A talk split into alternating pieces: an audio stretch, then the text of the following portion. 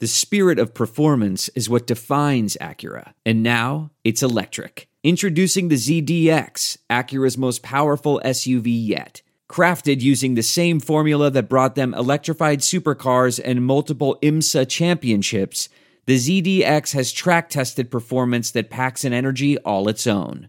Unlock the energy and order yours at Acura.com. Fill her up. Digital Network. Conceive, believe, achieve. Shut the f up. You're listening to Believe You Me with Michael the Count Bisping You know my name yet? and Anthony Lionheart Smith. Well, listen, let's start with that main event. I mean, look, listen, and thanks for stepping in, by the way, Paul Felder. Uh, You're the man. Um, Anthony will be back next week, ladies and gentlemen. So sit tight, all you Anthony Smith fans. um, listen, we all.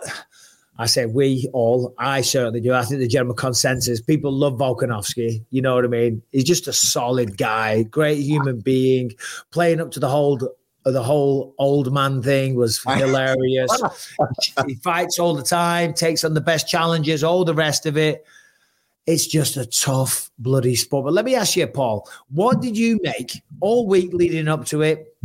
Topuria was so confident, changed his bio. He was making a documentary about how he was going to become champion of the world, said he was going to knock him out in round one. What was your thoughts on all of that?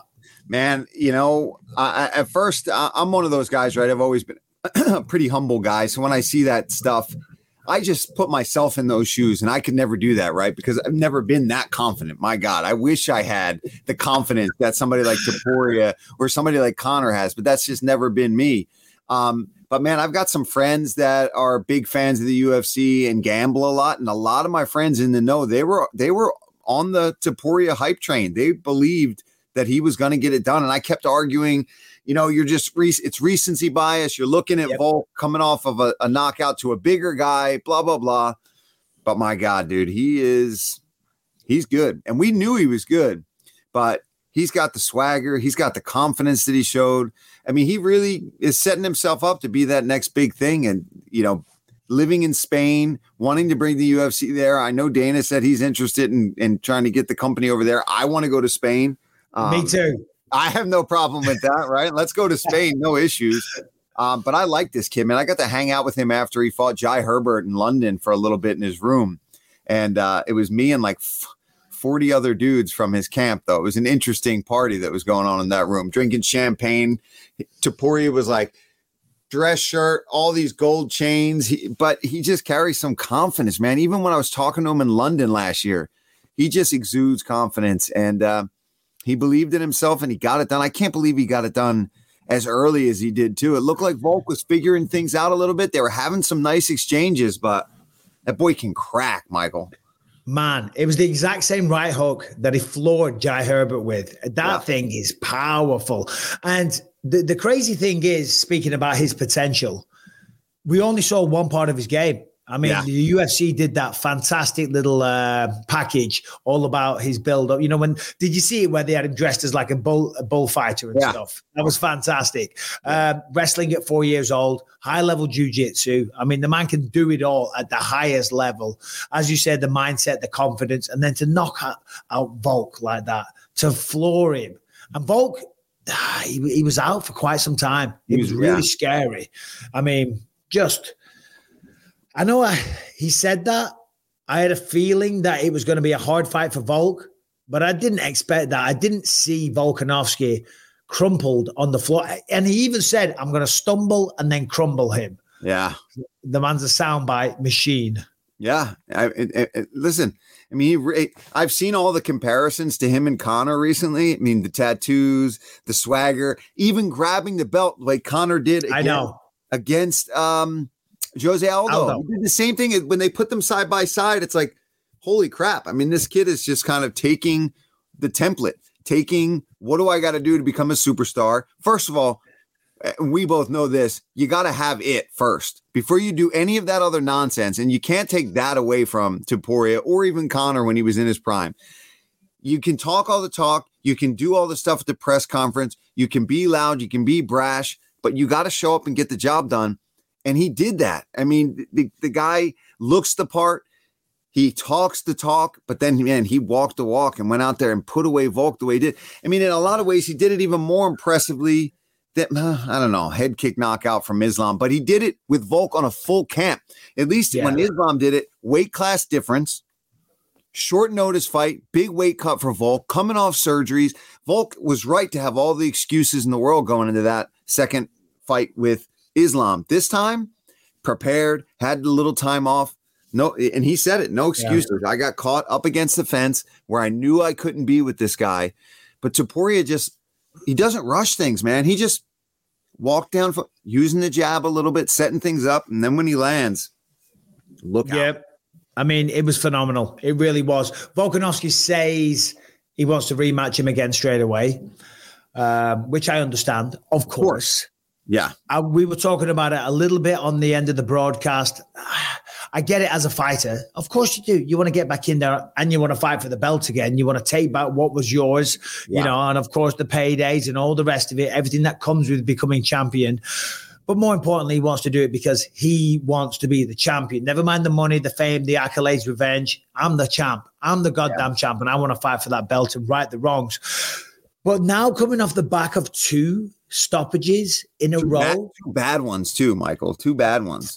three out of his last four. I mean, that puts Volk at a big disadvantage going into that rematch if it does in fact take place. Yeah, I agree. And, and you know, I thought the same thing when I saw him saying, "Okay, I want the rematch." And you're goddamn right. Of course he does, right? That he's Yeah. a competitor and he's the greatest featherweight. And that and- and for all that to get taken away from you after all these fights with Islam, then this fight, it's got to be so frustrating. I mean, you were the goat. You were one of the guys that we're talking about, just hands down best featherweight, unbelievable. Who the who's who? He's beaten everybody.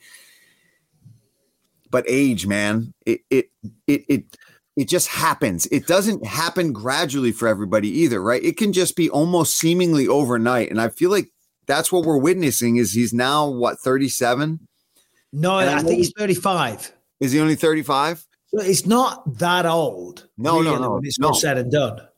No, not I mean 35 is definitely not that old. Or even No. 37 is not that old. No. Um but I'll tell you what, at 39, almost 40 myself, it made me go, oh, I don't know. I've been talking a lot about a comeback. I, I, I slowed Yeah, my roll yeah. a little bit on that when you see these young guys like Topuria, man. It's like, holy crap. yeah. The next Let me ask you, Paul, did, did you ever get knocked out? Not like that. No, I mean, I, I got more of my damage probably in sparring than I ever did in the cage. Luckily, um, but I mean, I definitely took some some head kicks Yeah. and stuff throughout the years in training, training with uh, Cowboy over the years. So Oh no, I'm sure. I'm sure. The, re- the reason. I asked that is because I did, you know, Yeah. on multiple occasions, and definitely, regardless of however tough we all say we are and we think we are, when it comes to it on the night when you've just been stopped, when you've been knocked out in your fight before, there's a little bit of doubt in the mind Oh, because yeah. no longer you're not invincible. You know Yeah. you're only human being, and the entire world does. More importantly, so does your opponent. They know you can be hurt, uh, and now, as I say, two times in a row. So for Volkanovski, listen, I get it, right? I'm I'm not going to say don't do that. Right, Yep. he's an incredible fighter. He was the pound for pound number one. But I'd say take some time off. Only 35. I'd say take a year off. Take Yeah. a year off. Take six months off. Enjoy the spoils of your riches. Enjoy all your success. Spend some time with the family and come back hungry as a dog. Maybe let Topuria defend it against someone else in the meantime because Topuria probably wants to stay active. Yeah. Um, but yeah, I I agree. we're going to see a rematch. Yeah, I think I, I I think taking a little time, hanging out with that family, uh, letting the body rest up. I mean, he's been busy. He's been trying, and but he mentioned it himself after that loss to Islam that that's what he struggles with. It's the time in between. It's the time when he doesn't have a training camp. It's when he doesn't have a goal. So he needs to find something. I think this is a good time for him to go and figure out, like, okay, there is a cap, there is a ceiling to how long I can do this stuff. What am I going to do when it is finally done? I'm not saying to retire now. He's still got a lot of fight Mm. left in him, but maybe it's time to figure out what other things can I do? What am I going to do when I'm done making money through fighting?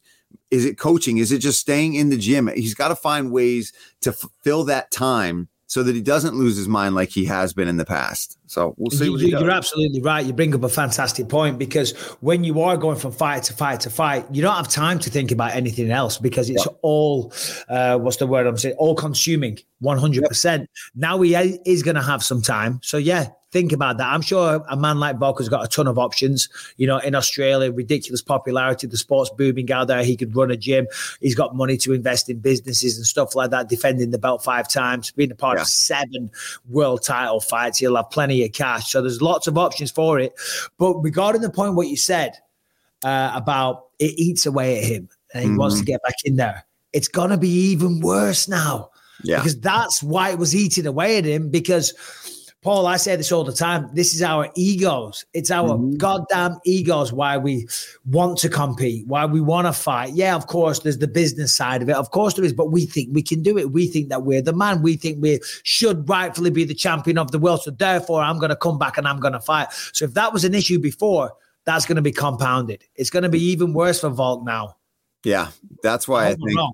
Ho- you know, hopefully he can reflect, right? I think eh, emotions run high, especially right after a fight, press conferences, eh, even the week after. He's going to be talking about he wants to get that fight back. But I think if he sits down with his family, sits down with the coaches, maybe they can kind of slow his roll and be like, "Listen, we're not saying you're you, we're not saying you you're not going to do that right away, but let's just take a couple weeks." And let everything settle. Let's see how you're feeling. Let's see how the head's feeling. You know, because a lot of times, especially after shots like that, you might feel all right for a little bit, but he might just, you know, he might want to just chill out for a little bit and uh, and, and kind of reassess everything as he calms down from the emotions of the fight. But you're right, dude. It's gonna a guy like Volk, somebody that's just been the best for so long, it's gonna drive him crazy if he doesn't figure out now how to deal with these time times in between fights. Now, let me ask you this, Paul, and this seems like a weird thing to bring you on a podcast and ask about. You had an incredible career. You beat some legends, Charles Oliveira. I mean, the list goes on. What was your worst loss? And the reason I'm asking that is because to liken it to the Volk situation, for me, clearly the UFC 100 fight against Dan Henderson, where I got Yeah. flatlined, that was my toughest loss. And yet to deal with that, um, you know, I, I didn't process it, and I did what I think a lot of fighters do. You just you bury it inside. Yeah. Ah, it's fine, whatever. You, Move you- on. Yeah. shit happens. I got caught. It is what it is. But then eventually, one day later on, you know, it, it caught up with me emotionally and whatnot. Um, but what about you? What was your Yeah. toughest moment? That's a good question, and I, I got a pretty clear one. It was when I moved up to 170 and I fought uh, Mike Perry. Um, at, uh, when Cormier fought uh, Stipe, we were like the, one of the featured bouts on that card, dude. And I went to battle with that guy, and obviously the dude, as we see now, is bare knuckle champion, savage, hits like a truck, man. He's not a huge guy, but I've never been hit like that uh, at lightweight. uh, That harder than when Mike Perry hit me. I broke my ulna bone really bad, so I had a snapped ulna bone, so I couldn't move my arm at all. I had Ugh. cuts all over my face, all over my hairline, just covered in blood. I've got some crazy pictures in the ambulance where it looked like I was a corpse. Um, I was all pale, I was concussed like crazy, and it was the same thing. A couple days later, I just I couldn't like emotions were getting the best of me. I couldn't control everything, so that's how I knew that one was bad. I remember coming back home with Christine, and I just and then you're doubting everything. I didn't have to take that fight. I took that fight because I had lost my opponent in James Vick, who got moved to another card. I rushed into it. I was like, I can fight at 170. And then it's definitely the most damage to the head that I've taken in a fight. Uh, It's a bitch, isn't it? Because Yeah. as you say, you didn't need to take that fight, and a lot of the times, like like like with Volk against Islam in the second one, Yeah. didn't need to take the fight. You know, but and then you start saying, what if I didn't? What if I had just rested up, said no to the UFC then? Then you get this Topuria fight, but you haven't been knocked out. You haven't gone through any Oh, of that. So what if? You know that's what's ah. Oh. going through his mind, right? What if I Yeah. didn't take that first one? Because the first or, or the second one, the first one was competitive, awesome fight.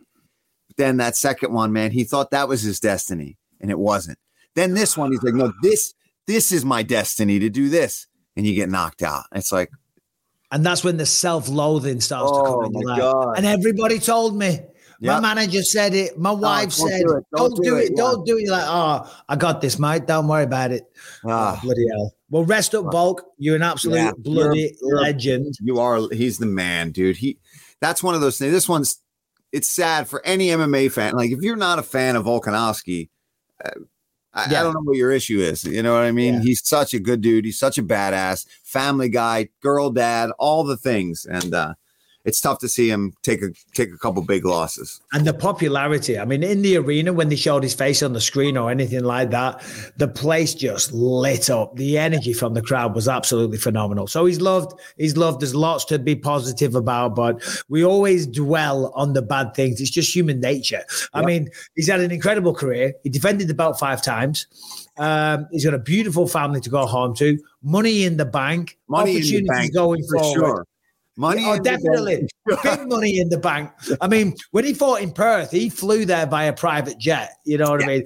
He's got money in the bank. That's for damn sure. But he'll still be, I was going to say, still be feeling sorry for himself. I don't know if he will. Do you know what I mean? He said, listen, I've ruined other people's nights before. My night got ruined. Yeah. It is what it is." I think he's just, just disappointed, man. He's uh, he's a competitor to the max, max, max. So he's just going to be driving himself nuts with questions of what if, what if this, until he gets back in there, and hopefully that's a while from now, just so that we can see him at his best. You've just given me the greatest segue of this show ever. He hmm. is a competitor to the Max, Max, Max. But what about Max, Max, Max Holloway? Because because Max Holloway's probably having similar thoughts right now. He might be thinking, why have I stepped up to Yeah. fight just Again. engage it? Yeah. When right now the shot at the featherweight title could Wide be open. right there. You know. Uh, all right, listen. Let's just assume sometime later this year they do Spain Volk versus Topuria. Okay, but hypothetically, let's just say that fight doesn't come together. Just engage. He fights Max Holloway, UFC 300. Going to be a fantastic fight. If he wins and becomes the BMF, of course, that what a story that would be. Then to go back down to 45 and fight Topuria. Yeah. If he loses, which I think a lot of people, when you sit down and you're honest, can make an argument for just engaging winning that fight. He's just Of bigger course. Yeah. and hits like a truck. Do you think that affects Max Holloway's ability to challenge for the title against Topuria? I think it depends on how it goes, right? Because we've seen him do this before when he fought Poirier. It didn't go his way, but it was a good fight, and you know, go back down to featherweight. And but I just think he's had so many chances at the belt. He's he reigned as champion for so long. He lost to Volk so many times that even though Topuria is new in the championship slot, I think if he gets like dusted by Gaethje, I think Topuria is going to be like, not that he calls the shots. Obviously, Dana, Sean, Mick, that you know the company's going to call those shots based on what's going to sell and what looks the best. But if he gets beat up by Gaethje, I mean, Yeah. do you want to see him go right into a title shot with a savage like Topuria? I mean, I, I love Max and I love watching Max fight, but I think he's got to at least make it super competitive for us to consider or win. Now, if he wins, Yeah. Fuck, yeah, boom, No- slide him in there. Max is right back up to the top, and that's got to be what he's thinking, Michael. Right? He's got to be thinking, "My God, I've I've fought the best dudes my whole career. I was the champion for so freaking long. I got to do something dramatic to get the attention of the fans to want me back, to for the UFC to want me back in that big title shot. Because with Volk, he could just be sliding right back in there, and then if he slides right back in there, and Max is the guy, it's like, all right, do we want to see that?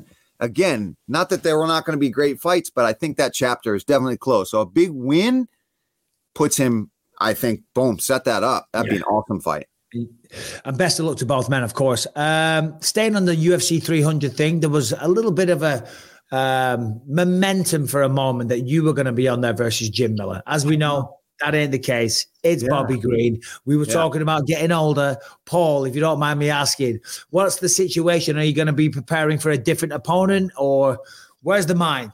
Man, the mind right now is is is back just I want to get back working more, calling more fights. It's been like 4 months where I've only been I, we November till now is so freaking slow because there's at least a pay per view a month, which me and you don't get every one of them like DC does Nope. most of the time. We get our spots like you just did this past weekend. Great We, job, we, we, we get the crumbs. We get if some DC crap. can't Yeah, make it. Joe Rogan's uh, doesn't want to travel. They're like, Yeah. oh, who can we send to the other side of the world? Yeah, exactly. hey, but hold on. This was in my backyard. This was Oh, 15 had- minutes away. How far? How far of a trip is that for you to go to Anaheim? I live in Anaheim. Oh my God! So you're there. I live in Anaheim Hills, the bougie part. Uh, 15 minutes, literally. Oh. That's all it is. It was Did you stay at home the whole time then? Stayed at home the whole time. The wife came, kids came. We finished. We went to this little restaurant by our house. No, it's a very casual place. It's called Yeah. BJ's. Had a pizza, a couple of little drinks. Home by midnight. It was brilliant. That's awesome. It was nice, man. I woke up in bed the next day, fresh as a daisy, wasn't going to an airport, none of that business. Uh, and the people of Anaheim and everyone in the crowd, what a night that was. And of course, we got lots of fights to go through. But we like to sprinkle in a few non MMA stories just to, you know, keep, Keep maybe in- some non MMA fans interested. Let me ask you this. I'll start with this, and Harrington can jump on. Are- Are you a Breaking Bad fan?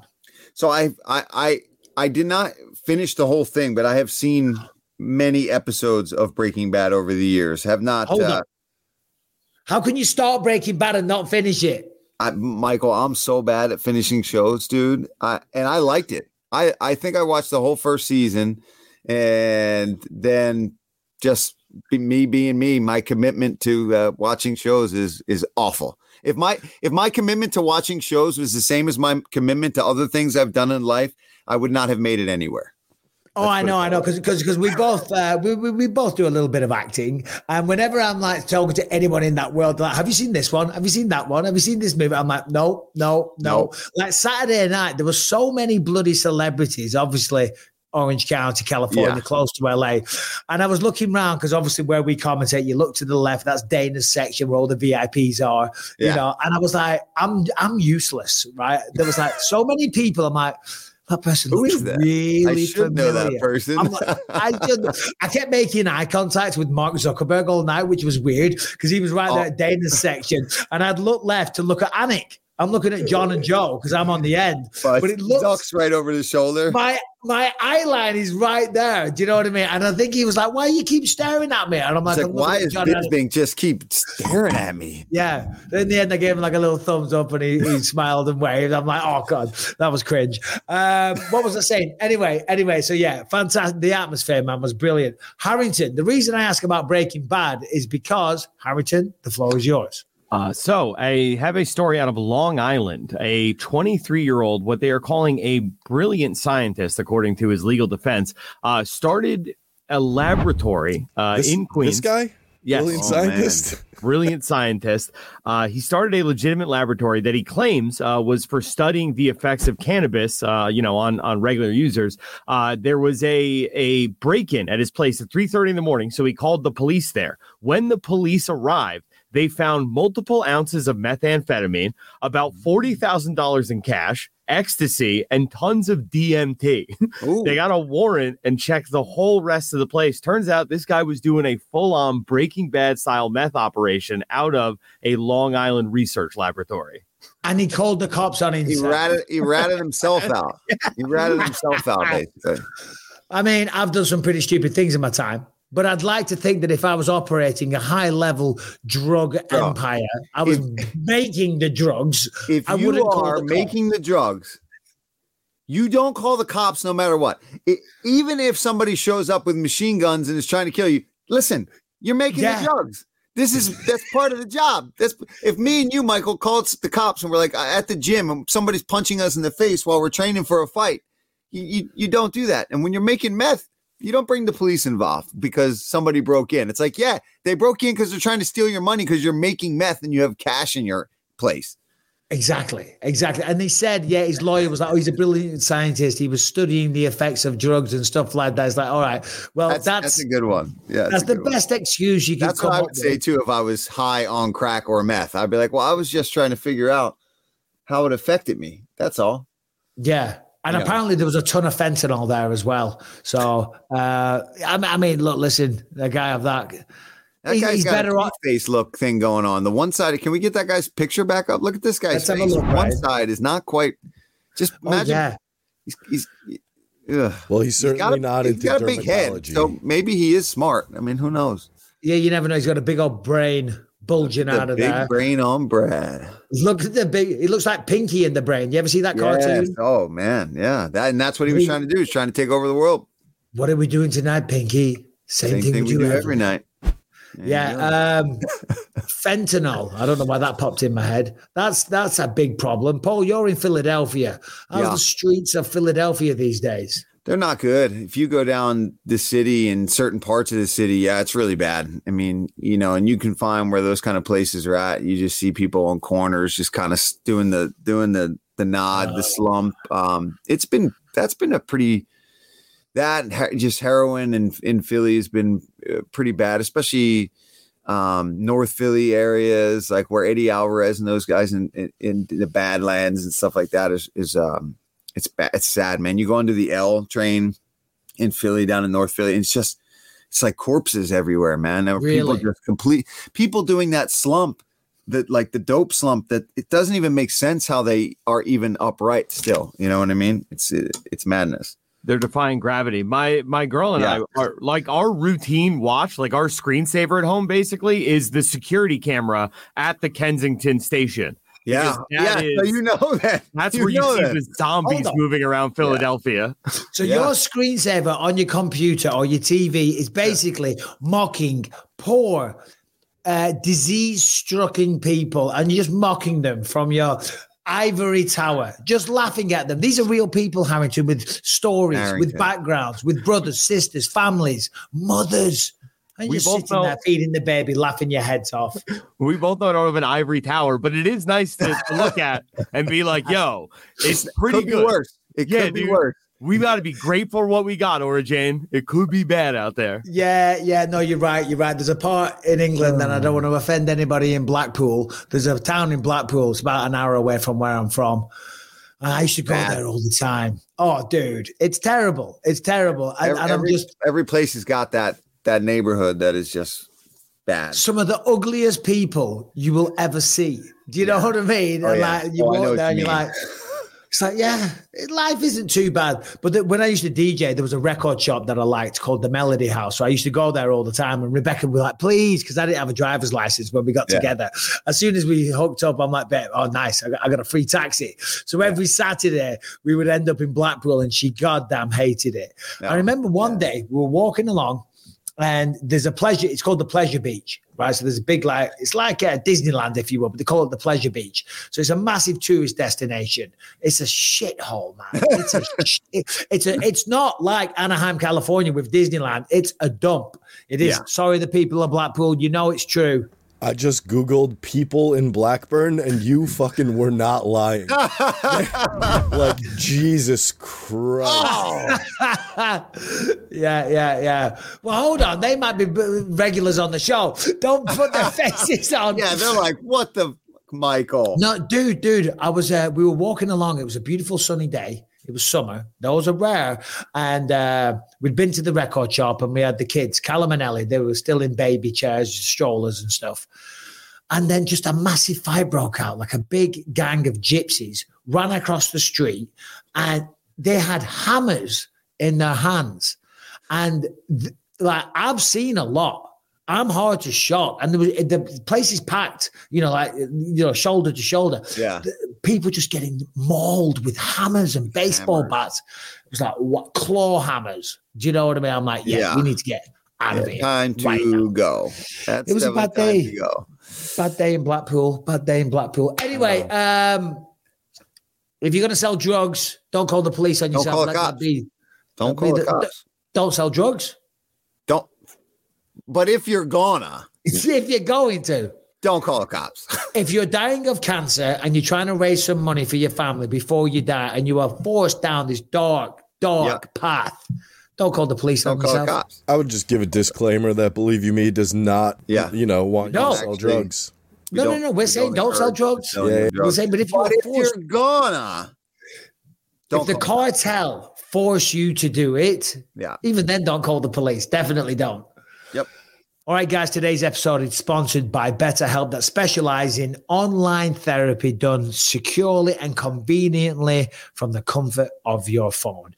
Men's health, women's health, mental health has never had a bigger spotlight on it, but it's still something that is not fully used by everybody. Everyone's got an issue, more than likely. Not everyone, Rebecca doesn't, but a lot of people do, right? Whether it's something that you suffered with growing up, maybe you had a tough childhood, maybe you've got an addiction issue, maybe you're just not becoming the best version of yourself, maybe you're riddled with anxiety, whatever it is, maybe you're drinking too much. Speaking to a licensed professional therapist will help. Okay. So there's no better time to take the bull by the horns, and doing it with better help is the best way of doing it. As I said, everything's done online. It is designed to be convenient, flexible, and suited to your schedule. You just fill out a brief questionnaire to get matched with a licensed professional therapist, and you can switch therapist at any time for no charge, of course, if you're not vibing with that person. So, what more are you waiting for? Take the bull by the horns.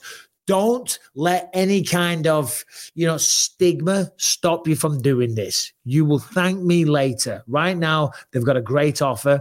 Visit betterhelp.com slash believe and you will get 10% off your first month.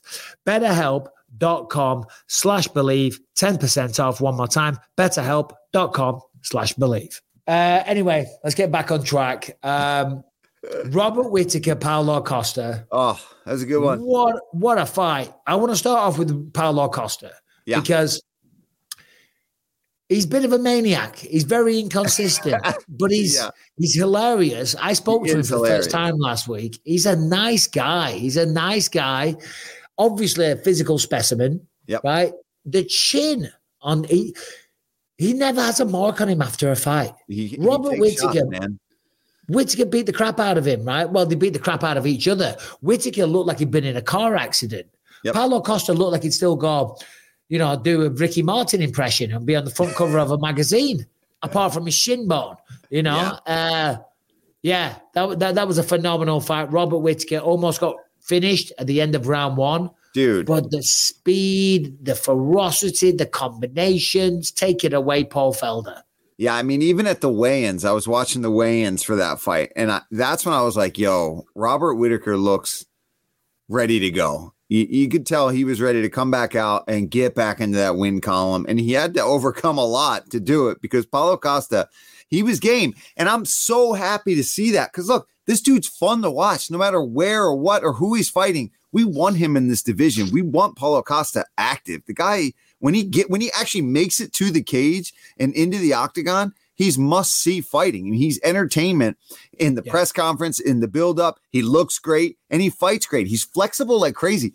Can we talk about Those- the flexibility of this dude? Those kicks, those Just kicks were spinning hook kick? ridiculous. Hold Look on, at this. Is oh, Boom! that I mean, dude, that's a picture perfect spinning hook kick that he landed on the chin. I remember I, I, I couldn't believe it. I was here with my buddy Bill, and I'm like, how is he not on? That was square on the face, spinning hook kick with the heel, perfect time with the, with heel. the heel, but the head kicks as well. The fluidity, the So flexible. speed, Yeah, just whips them up. so good. So I'm just glad Unreal. to see him. I'm glad to see him back and motivated. And I saw that he tweeted out that he'll be back. Thank you all for the support. He seems to be like, yeah, I want to do this. I want to keep fighting because the only thing that was in Paulo Costa's way was either the negotiations himself. He wasn't happy with something, right? Well, I, we'll probably never truly know what was going on, injuries or you know I, I spoke to one of his coaches last week, a guy called Gregory, I believe. I can't remember his last name, his strength and conditioning coach, but also his mind coach.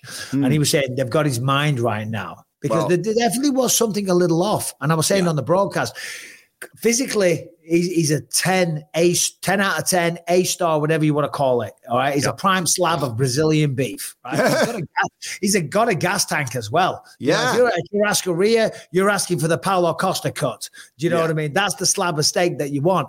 Um, but if the mind's right, and let's remember, he had a break as well. That was like first fight in two years or something. He hasn't had a busy schedule. He's only 32. Um, but we got to talk about Robert Whitaker. Oh, dude. Back. He's back, man. He had he had to fight hard. He had to dig deep and he puts himself right back in, in contention. Um and things are mixed up in the division. You know what I mean? Israel is is not holding that belt at the moment, so you know he's looking for that rematch eventually if he can get there. If it's still going to be in the hands of Dricus du Plessis, so things are wide open right now in that division for him. I think another win, right? At least, right? Though I think Rob's got to go beat somebody else because Dricus has got the belt. Um, he lost to Dricus. He's also lost uh, to Is? Israel. So uh, th- having a win over Paulo Costa, maybe jump in there, go beat somebody else, and you know, eventually we can't deny him to get back into that title shot. How old? And Rob has been around forever. You'd think he's 35 years old, and he's 33 years old. And we, I mean, I've been watching him fight probably in the UFC before I was even thinking about turning pro. That's how long he's been Wow. uh, in the UFC. Yeah, I mean, what, when, when was his debut in the UFC? Off of the, he was on one of the Ultimate Fighters, So correct? smashes, yeah, which I think I was mean- like 14, 2014 or 15. Crazy. You know? Yeah. So, I- well, and then, I- I'm gonna I'm gonna say something right now, and this sounds really disrespectful to Robert Whitaker, but it is not. It's not. It, it kind of is, but it just but it shows how wrong we were. When I fought Luke Rockhold at 199, was it Rockhold? It was somebody in Sydney anyway. I think it was Rockhold. Whitaker was on the undercard, and I think he might have fought. What was he called? He had a, he had a catchy nickname.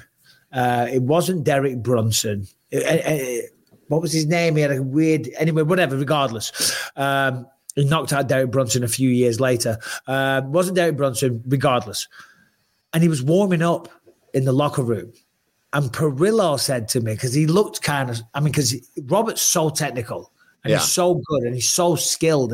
Pound for pound, middleweight division, his skills are as good as we've ever seen but he didn't look like it in the warm up room. And this is back in 2014. Do you yeah, know two- what I mean? two- 2012 is when he came off of the show. Buster, the- uh, Buster, no, hold on, hold on. Let me look at who the hell I'm talking about. Anyway, he's warming up and he looked like garbage. he looked like, he looked like, and, and I'm warming up for Rockhold. Clint Hester. Clint Hester, what's his nickname? Anyway, whatever. He's warming up and he looked so bad that uh Parillo whispered to me, he goes, when did we to get when did we get to fight someone like that? Do you know what I mean? We're taking on Rockhold, who's an absolute monster. Do you know what I mean? When did Yeah. we get a bloody a matchup like that? And I'm like, yeah, no shit, tell me about it. And, now, you look at the guy. him. yeah, Crazy. it's, It's unreal. It shows the work he's put in. And by the way, he won that night and I lost. So Uh, that was Clint Headbussa Hester. head Head buster. buster. Yeah. Yeah. Um, I think, and Harrington, stay on the screen. Tell me what you think. Brian, join the party, if you will. Um, Sean Strickland, Robert Whitaker. That's the fight to make. That makes all the sense. Everyone, you know, Strickland's very popular. I they like want to see him back in there. He wants to get back to fight for the belt. Yep. Losing it on the first defense doesn't get you an automatic rematch, but a win over Robert Whitaker does. Yeah. A win over Strickland for Whitaker probably gets him a, another fight against Izzy or Dricus. What do we think? Am I out of my mind? No, I can't think of I can't think of anybody else like in that top 10 who makes any more sense for Robert Whitaker. I mean, these are these are two guys with with very, you know, similar styles. They're they're they're very fun to watch, very gritty dudes, fan favorites. And put it in Australia where Strickland already has a rabid fan base. That's going to get, you know, you, you- you're going to have shoeies for days out there. Yeah. Whitaker hasn't lost to anybody that's not that wasn't a champion other than Dricus du Plessis, who is now a champion since Stephen Wonderboy Thompson in 2014 when he was a, welterweight. welterweight. Isn't that wild? Okay. So you, I mean, you look at his resume. The guy's been fighting the best, and his only losses are champions, twice to Israel, and then obviously he lost to Drickus, who is now the middle. So I, I right there. to I mean, he's he's definitely elite, elite of elite. I talked about this a little bit last week, but I want to get your take on it. When I spoke to Whitaker last week, um, he was saying that he's got to go back to being nasty, right? And that, he said that's what he was going to do. And I, I interpreted that and maybe because he, he he was kind of short with his answers. You know how it is when you cut Oh, him weight and all. And that's Yeah. how that's just how Robert is in in fighter meetings, right? He's pretty Yeah. just matter of Yeah. fact. and and I think because as I because like when I first started fighting, I was just I, I couldn't even remember the fight afterwards because I was just Yeah, a just- million miles an hour, a Yeah. blaze of aggression. You know what I mean? But then as you start to get better, as you start to learn some actual technique, as you start to control your emotions and use strategy and a game plan and all the rest of it, you kind of get a little bit away from the animalistic nature of it at the same time. Do you know what I mean? So that's up here, but your technique's here, and then you come here, and then maybe it goes there. The animalistic nature goes down, but the, but you're getting really technical. Yep. Robert was saying he's got to bring the animal side back up, and I think I struggled with that as well. Is that something that you found, Paul? Yeah, it's funny you're saying because I can remember a point in my career. I think I was coming off a couple like close losses where I think since I started to do better and you're fighting better guys in in, in you know an organization like the UFC where everyone's really good, you start to like you talk about uh, you're working with better coaches, you start to to strategize more, you start to really hone your technique in and you get away from what got you to the show. What got you there was because me and it's similar to you was uh, just going out there and trying to crack heads. You know what I mean? Being just a going fighter. out there, elbow and knee and throwing big shots. And then eh, that same exact thing. And I can remember at one point saying to my friends and family and teammates, I was like, I got to get back to who I was with what I've learned now. Like, okay, it definitely did do that dip where, okay, now I'm trying to, I'm being, trying to be too clean. I'm trying to be too sharp. I'm not doing the craziness. I'm not going for it as much. Uh, so yeah, that that is Yeah. absolutely something that I think a lot of fighters who get to a certain level, and Robert is probably gone up and down through that a few times now because he, he's been around for so long fighting the best guys. Yeah, well, that's what he said he was going to do. Go back to that kind of style. He said he was going to get in the face, and he did precisely that. So, Yeah. Robert Whitaker, congratulations. Uh, we'll rip through. Hey, we'll, we'll, we'll do one. I want to go through the entirety of the main card real quick. Uh, what was before that? Ian Garry, Jeff Neal, Ian Garry. Maybe the loudest boos I've ever heard in an arena. I mean, granted, I'm ignorant to my own boos. I got booed quite a bit. I don't think they were that bad. They were bad. They were loud. But you know what?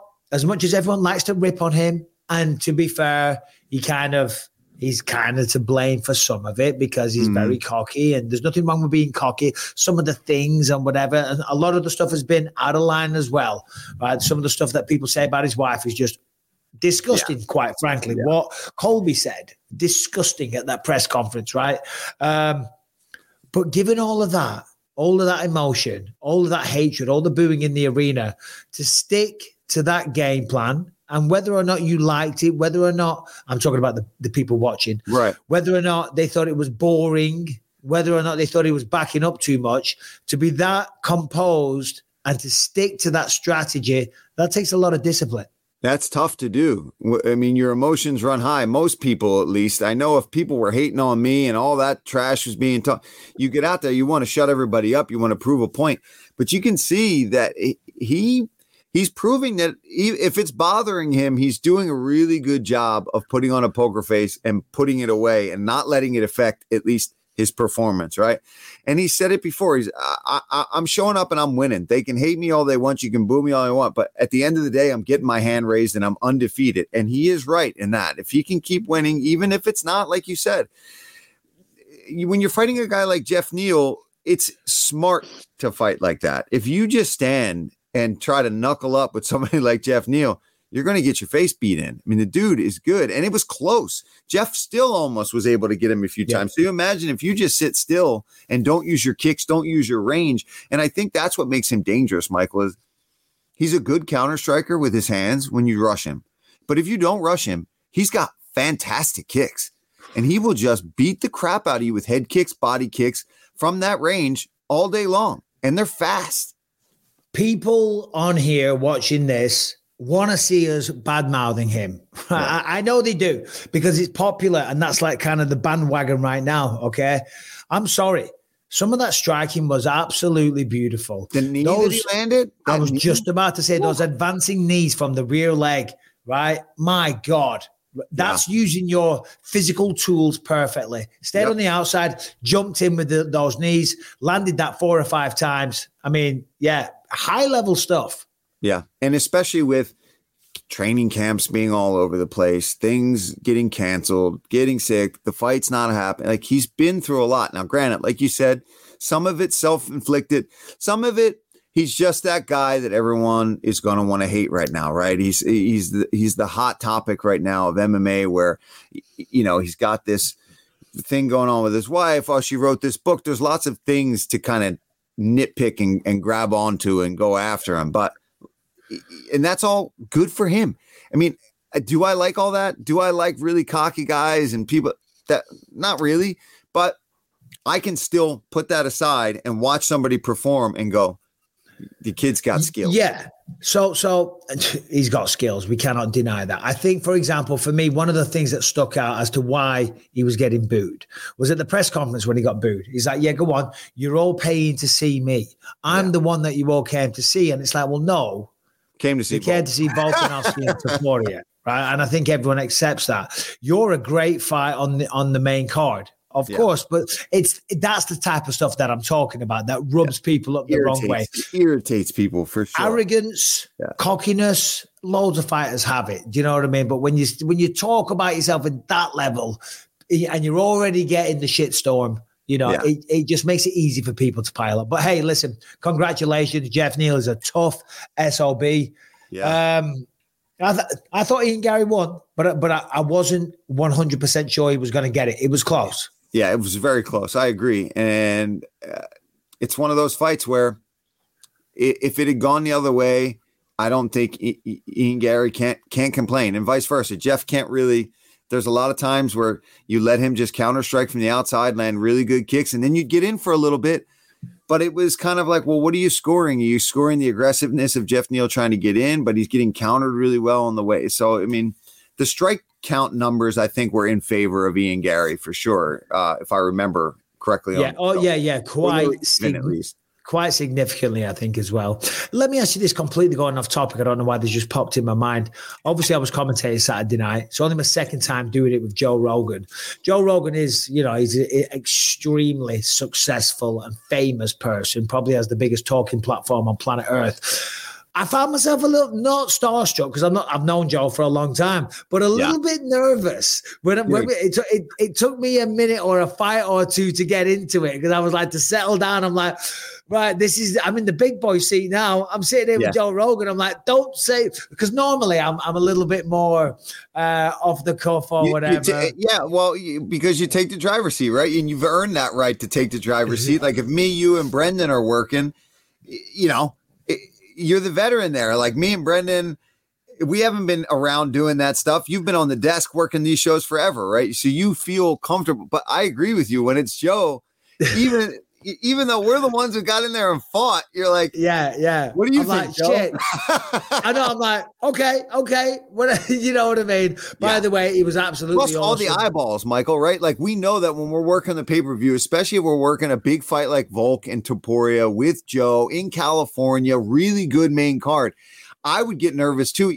Yeah, Joe, but even more just the amount of uh, mm. eyeballs that are going to be watching. Yeah, you can really feel the difference. You know, I mean, it, it, was an absolute honor and a pleasure to call alongside Joe and Jon Anik. Let's be honest, John's the absolute man on a pay per view with all those tremendous fighters. You know, you do feel a little bit of pressure, uh, but that's why we like it. So, real quick, then we're going to go through the other two fights as well. Mackenzie Dern, Amanda Lemos. I thought Lemos was phenomenal. I thought the striking yeah. was improved. We know Mackenzie Dern did well at the ends of rounds one and two. She managed to get on top. Um, Mackenzie's she's got to clean up. I know she's trying to get her hands and trying to rush in and punch into a clinch. But she's bad, dude. leaving the chin so exposed. She's a lovely girl. I don't want to talk shit, but yeah, you gotta clean up a little bit. It was, it was, it was, it was, it, it was a little sloppy. Yeah, it's really sloppy. Uh, and again, I, I, have nothing against her either. I'm not trying to ever throw anybody under the bus. Um, but it's obvious that you got to work on that hardcore because you're just and, and listen what she doesn't need to work on is her toughness, her durability. Uh, congrats, Mackenzie. You are Unbelievable. are a badass for sure. You going out there and throwing down, but it's you're swinging and missing horrifically. and that's just never good to leave. Thanks, babe. Sorry, my daughter, bro. No, no, you're good. I do the same thing all the time.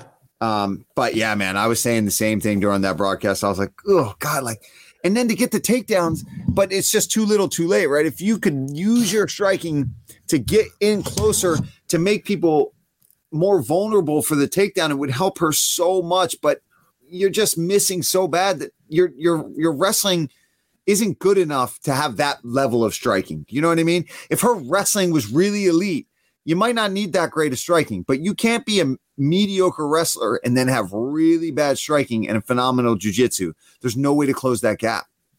As you said, though, the toughness, because I, I got to say, I found myself having so much respect for her because she took her an Uh, ass kicking, right? yeah. Her face was a mess. It was bust up. The I, eyes I- were I thought she broke her eye socket when she went down that one time. Just I thought it was over. I was like, oh, they're blood all over it. her face. Yeah. And then at the start of the third round, she's on her feet and she's giving it this to the crowd. And I just thought, you are tough as nails. I you thought at that point- tough. At that point, I, I I thought she might pull this off Yeah. because the momentum at the end of that one round it clearly shifted, and Lemos was definitely getting tired.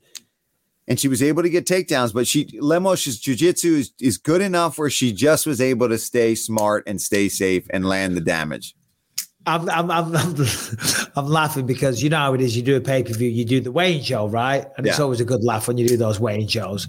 And we were doing, uh, we were downing wine, downing a glass of wine. yeah, what was the wine on? Why was it wine for? for I don't know. I don't know. Probably because of Ilia Topuria. Oh, yeah. When he cuts weight, we all had to down a glass of wine. I did it in 0.28 seconds. I was like, one, one, sip, it was gone.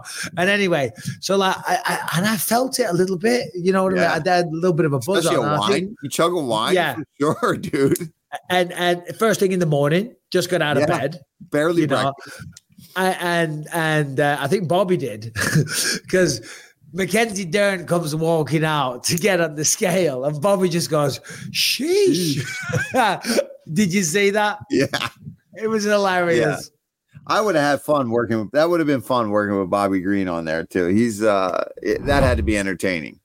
Oh, here, Here- here here it it is. Dern hasn't had ice cream in a while. She looks fantastic. Jeez.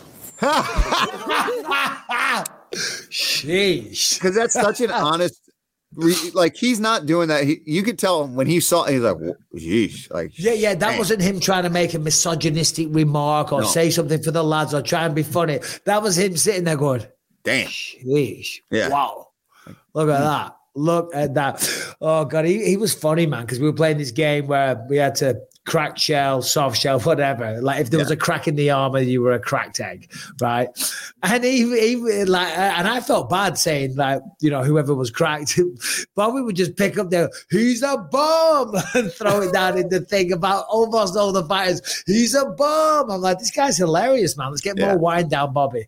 Today's episode is sponsored by Shopify that is here to build your business. If the business doesn't even exist, Shopify will bring it into existence. If you're already selling online, if you've got an idea, if you've got a little business, it's time to sell to the worldwide market. And it's never been easier, faster, less complicated, or cheaper to do that than it is right now with Shopify. Okay. Shopify, straight away, you're online, you're selling your goods. It lets you sell across all social media marketplaces like TikTok, Facebook, Instagram. It's packed with all the industry tools that you need. You don't need to learn skills in design or code. There's customer service available 24 7. You can instantly accept every single major payment method. So realistically, it's all there. All you got to do is go to the website, which is shopify.com slash believe. If you want to take your business or start your business and take it to the next level today, by the way, check this out $1 per month for a trial period.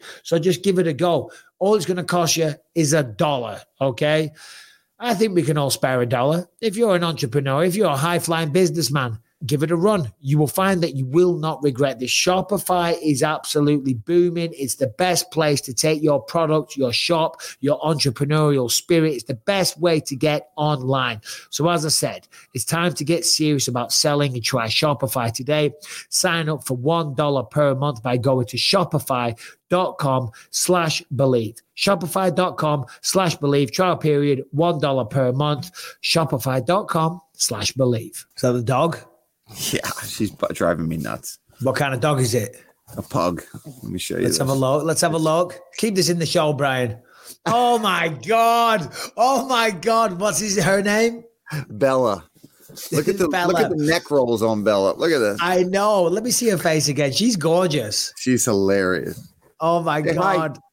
Hey Bella. I don't know why that's so funny. I don't know why I'm laughing. She's a fat little thing, isn't Oh. she? Yeah. She's gonna shake. She's not. Eh, Oh, She's, she's not making weight anytime soon. That's for Oh damn sure. and you know, it, it, it's just they're the breed that sh- it just shows all.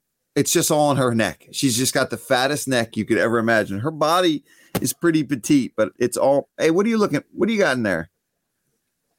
She's looking. We so- used to have a pug. They're the best, dude. They're lovable. It didn't They last long. fart though. They stink. It didn't pug did, no, Charlie. I've told the story before, but we used to have a German Shepherd, Dito, not that guy in the background. That's Alfie, who was a baby. Dito was quite the opposite. You know what I mean? He was a bit of Yeah. a, he had a mean streak in him. Great dog. No. He had a mean streak. And Charlie was eating out of his food bowl. Mm, That was Yep. it. Got him, broke his neck, eyeball Oh, popped out of his head. oh, I was well, driving that's, the- not, that's not hard to do with. Yeah, with the pug, their eyes are bulging anyway. already out. Yeah. give it a little squeal. It'd be like on the is, it- is it the Simpsons where Homer squeezes Bart and the eyes pop out and stuff. Um, Yeah. yeah, yeah, I've told the story before, but I was going to the Fox Studios and I'm just walking in, and Rebecca, my wife, calls. She's like, Michael, Michael, oh God, Charlie, Charlie. I'm like, what? Uh, and she's like FaceTime, and I'm like, I think he's dead. Like the neck's all floppy as hell. There's an eyeball hanging out. I'm like, yeah, I, I, it's not looking good. and I babe. walk in. yeah, yeah. I walk in, and it was my daughter's Ellie's uh, birthday present. That's how we had Oh. the dog. And, and I walk in, and it's Brian Stann and a few others. And I've literally just had that phone call. And I'm walking, I'm like, oh my God, oh my God. And everyone's like, what? Because they're all, you know, nice, caring people. And I'm like, oh, and I tell them the whole story. Right. And Brian Stann, who's a legend, by the way, not talking shit, it's just a funny story. Brian Stann goes, Are you serious? I've got brothers dying every day in Afghanistan, and you expect me to give a fuck about a dog? I'm like, I get it, Brian. I get it. I understand when you put it in the context like that, it's not a big deal. But in our house, it's our pug, man. It's a part of the family. Come on, have a heart. Oh my god. Jeez. Shout yeah, out. that's uh that's a little harsh, Brian Stann. Come on now. Yeah, yeah, no, Brian's the man, though. Brian's the man. Speaking of Brian, actually, um, one of his opponents, Wanderlei Silva, just Yeah. got put in the Hall of Fame at the Yeah. weekend. What are your thoughts on Wanderlei Silva? I mean, I think it's appropriate, right? Anybody that has been watching MMA for any significant significant period of time knows exactly about the axe murderer. I mean, I, that dude used to scare the shit out of me watching that guy fight. I used to think he was one of those guys where you're like, who the hell would ever want to fight that guy? And then they become humans as you watch them and you see people beat them and stuff. But back in the Pride days when he's doing all that kind of stuff, I used to think that he was the scariest son of a bitch I had ever seen in my life. Um, and I'd wished, I remember back in the day, I'd wished he got into the UFC even earlier because I feel like by the time he really got there, he was towards the, you know, the latter end of his prime. And uh, He still really beat me, you prick. Did he? I was just going to ask, did you guys fight? yeah, f- we fought at 185. Although I will say this, I think I was robbed on the judges' scorecards, but whatever. It was a close one. Yeah, he did. Uh, I was going to say he didn't. He didn't go in there and take you out. He didn't beat me, beat me. Uh, he, he won a very questionable decision. But no, to your point, when I started MMA, I didn't really know what it was. I Yeah. started watching as much as I could, and it was 2003 when he was in in his absolute heyday in Yeah. in Pride, and I was watching him. And I don't mind saying it because we, there was no love lost between us for a period there when we fought. You know how it is. I talk a bit of shit. Wanderlei was always one that didn't mind a bit of a bit of Yeah. aggro. You know, so so we, Yeah. we butted heads verbally more than once. Um, but he was one of my inspirations. I remember watching him and thinking, "Wow, I love this guy. I want to do what this guy's doing." You know what I mean? So Yeah, that's what I'm saying. 100%. Like, wow, fuck, go Welcome. God, Yeah. No, I was going to say, mad. welcome to the Hall of Fame, Wanderlei Silva. He deserves it, man. He deserves it. yeah, I think so. Um, definitely iconic. You know what I mean?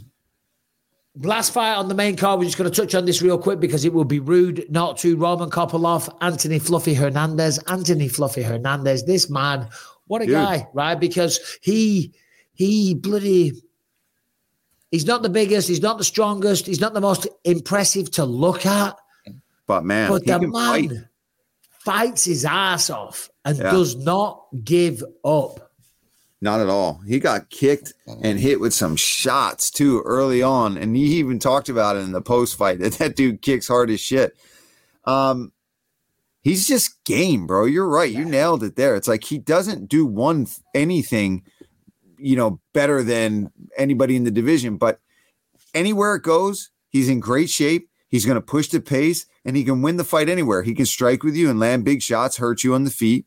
He's got really good wrestling when he needs to, and he tra- he's I think he trains at altitude, and he's always in fantastic shape, pushing the pace, and he's on like a crazy win streak right now, and he looks better every time that we see him. The dude's going to be a contender soon if he keeps fighting like this. He's he's right there now. Yeah, I'm not sure what his ranking is now, but it'll be improved today. I would have Yeah. thought when when they update it. One more win, and he's creeping into the conversations. I'm telling you. Um, as I say, when you look at him, he's definitely not somebody that you look and think you're going to struggle with USADA. Do you know what I mean? Yeah, he's just exactly. you, you can see that guy's never touched steroids or anything in his life. He probably he doesn't even look like he lifts weights. He just looks like he trains in the MMA gym. You know what I mean? Just does Yeah. a lot of good old fashioned cardio work because he can go, he can push a pace. He's phenomenal, man. I'm a big fan of Anthony Fluffy Hernandez. Fluffy. Yeah, four, four four finishes too in his last five wins, Michael, on a five Yeah. fight win streak. So yeah, dude's been looking impressive, no doubt. And I think he beat Brendan Allen as well right before the UFC.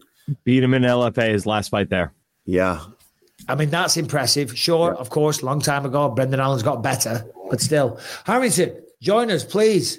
Um, What's up? do you have any big takeaways before before you throw us a non MMA story? Uh, Saturday night, what was your biggest takeaway? The biggest takeaway I had when they went to that post fight presser, when Ilia Topuria was listing off his list of potential opponents, the one that jumped out to me was Yair Rodriguez. If that guy wins, a Mexican going into Spain, where dude, that blood, that blood feud runs deep. That would be the biggest pay per view you could ever see for the Spanish world.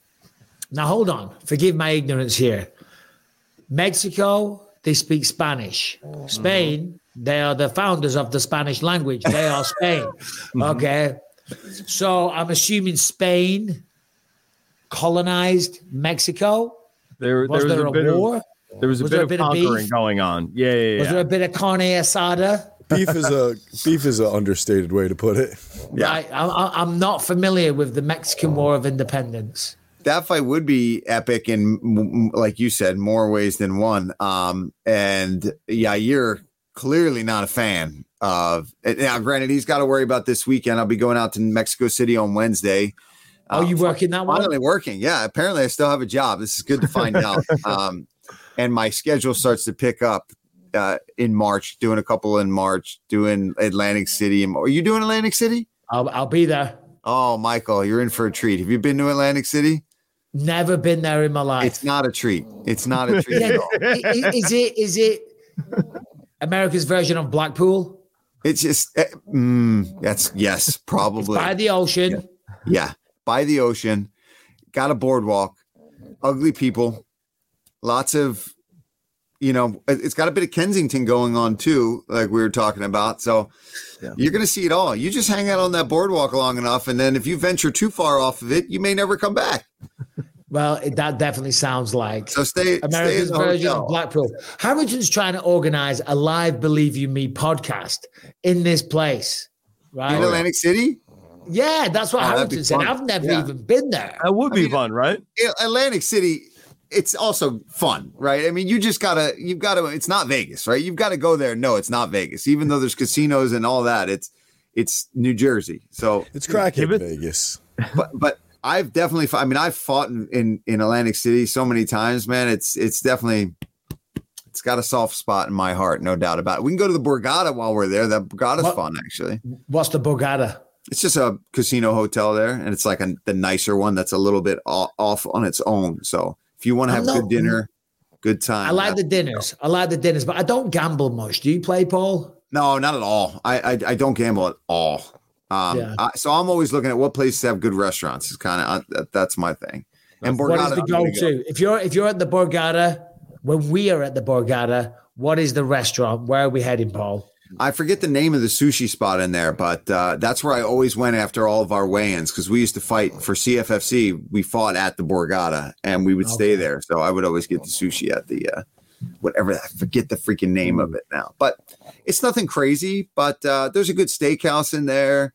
There's uh, a fun place in the basement that's got like a cafeteria style set up, a bunch of different things. Um, a nice center bar that gets really crowded and get some drinks and stuff like that. All so right. I think there's a speakeasy type thing where it's one of those ones where you don't know where it's at until you like go around the corner of a, a thing. So is there is there a car wash? Is it at, at the Borgata? I mean, in in Atlantic City, can Oh, you get a car wash? There's definitely car washes for sure. How are the staff at the car washes? I would mean, you imagine if you were probably to go to it like Probably rude. uh, probably rude? Yeah. What would happen if if you were in a car wash and you threw your drink on someone? oh, this is the segue to a. oh man, what? Let me This see. I haven't just seen this. copyrighted music. Oh, Oh my guy. gosh! Why would Where you? was this? Why would was you this throw your drink at the person? Where was this Harrington? Where did this happen?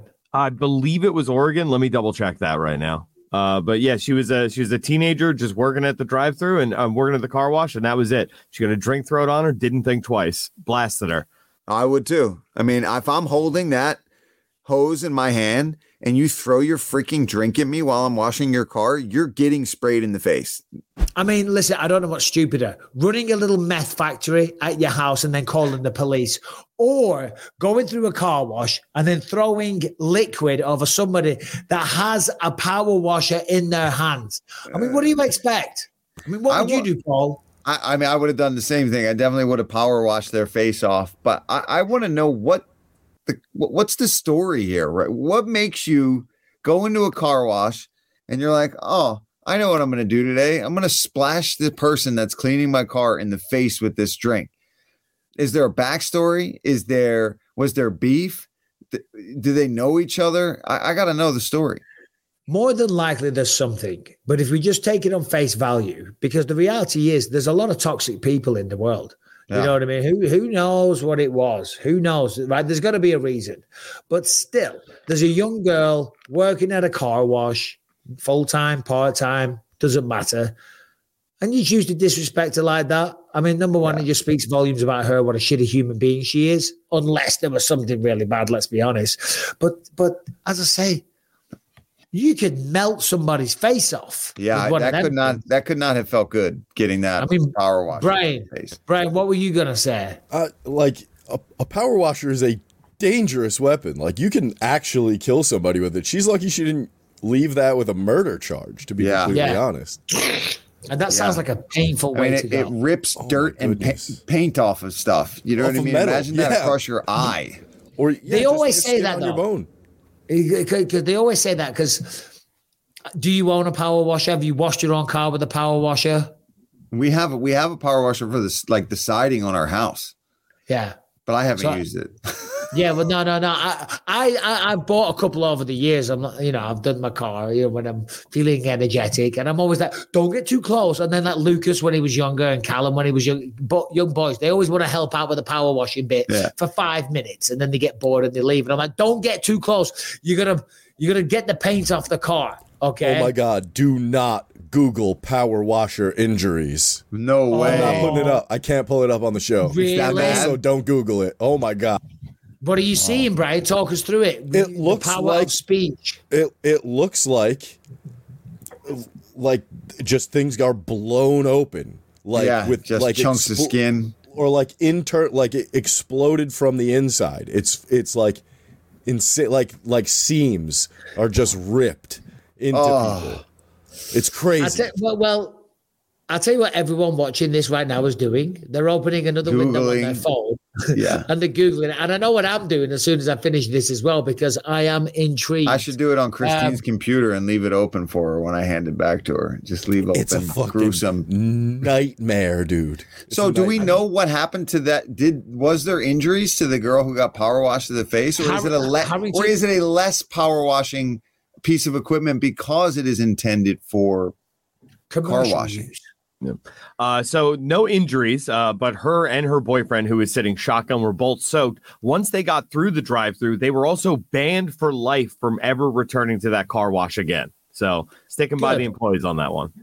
Good, good. Glad to hear good, it. good. Have you ever had a, a drink thrown in your face, Paul? I'm sure. I'm sure I have, but uh, not while I was working. I don't think ever. I mean, I can guarantee I can't think of the the time. I know I have. But yeah. I know at 44 years old, I've definitely pissed someone off enough to eat To a get a drink, drink. in the face. Yeah. But I can't think of it right now. I guarantee No. Harrington has. Harrington, you ever had a girl throw a drink in your face? Oh yeah, that that was how I flirted in my early twenties. If I'm not getting a girl to throw a drink in my face, I'm striking out that night. yeah, no, no. But in all seriousness, I have had misogyny, bro. I've had a girl or two throw a drink in my face, and Oh, you know really? what? Why? I probably deserved it. What What did you ah. say? It's being a little cheeky. I don't remember the exact thing. You know, you're you're, you're playing whatever it is. You know, it Typically typically, when you out. Typically, when you see like girls throw a drink in the face, like I don't know, like on a TV show or a movie, whatever, it's because the guys are saying something sleazy. And Yeah. you know when you know, you know, like these cheesy chat up lines. Does and, and I'm looking at you specifically, Harrington. Does it? I have never gone up to a girl. I mean, number one, I was very nervous with girls. You know what I mean? When I was younger, you know, I was like, "Hey, uh, what, like, what's some classics? What's some classics?" Hey, why don't you come over to my place, sit on my lap? We'll talk about the first thing that pops up.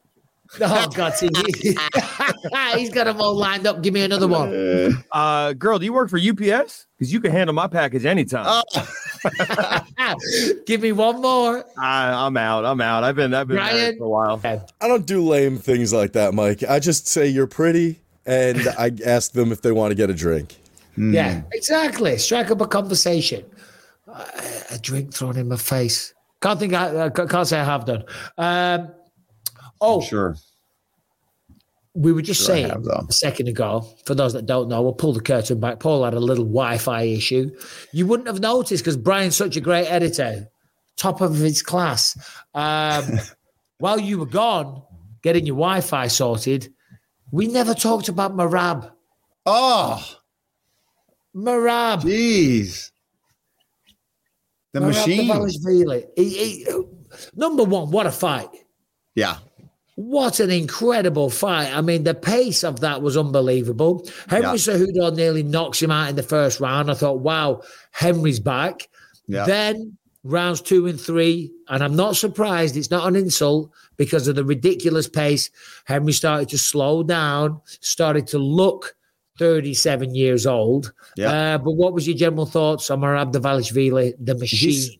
he's a, I, I- he's a maniac, man. And and uh Longo was on. I I, I guess it was was it Annex podcast talking about how they Sparring. basically had a three round sparring match before he went out there and fought that fight with Cejudo. So uh, he's got a gas tank like nobody else in a division where gas tanks are a pretty regular thing at bantamweight. Merab takes the crown. I mean, he is the king of pace in that division. And with his durability, the way he can take shots and then continue to do that, I mean, he's having fun in there.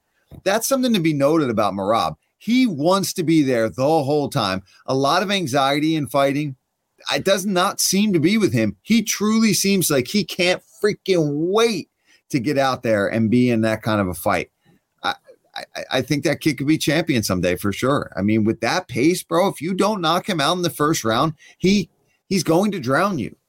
I'm utterly convinced he'll be champion at some point. I just I just struggle to see a world where he's not champion one day, just given what Yeah. we saw Saturday night, the way he beat Petr Yan, Jose Aldo, Henry Cejudo, all former champions. And as you say, having fun. He was putting on a show. I mean, Yeah. when he had uh, Cejudo in the guillotine and he squatted down in like a sumo stance and he's just like, "Ah," Yeah, talking to, to- uh, Zuckerberg. talking to Zuckerberg, having a conversation, just chatting shit, not a care in the world, No. having a field day, just Yeah. having a great time. Oh, There- and look at this, by the way. Let's just remind ourselves. Just an Olympic gold Thank- medalist that he is Thank you. taking across the cage and slamming down. Yeah, that's not some average UFC fighter. That's not just a double champ. That's an Olympic gold medalist that he's picking up. And I'm repeating your line, but that's wild. Yeah. Picks him up, walks across, chats to his corner, dumps him right in front of Zuckerberg, and then goes to work.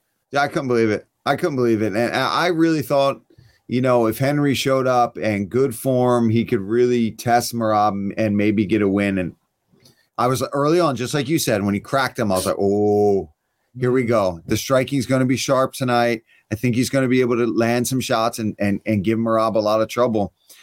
Second round started, and as soon as that pace just kept going, I was like, you know what? He's gonna just drown him. He's gonna push too much of a pace. He's not the better technical wrestler, right? I, I mean, I don't think so. And he's still No. able to just be so freaking relentless with these guys that it doesn't matter if you stuff a couple takedowns.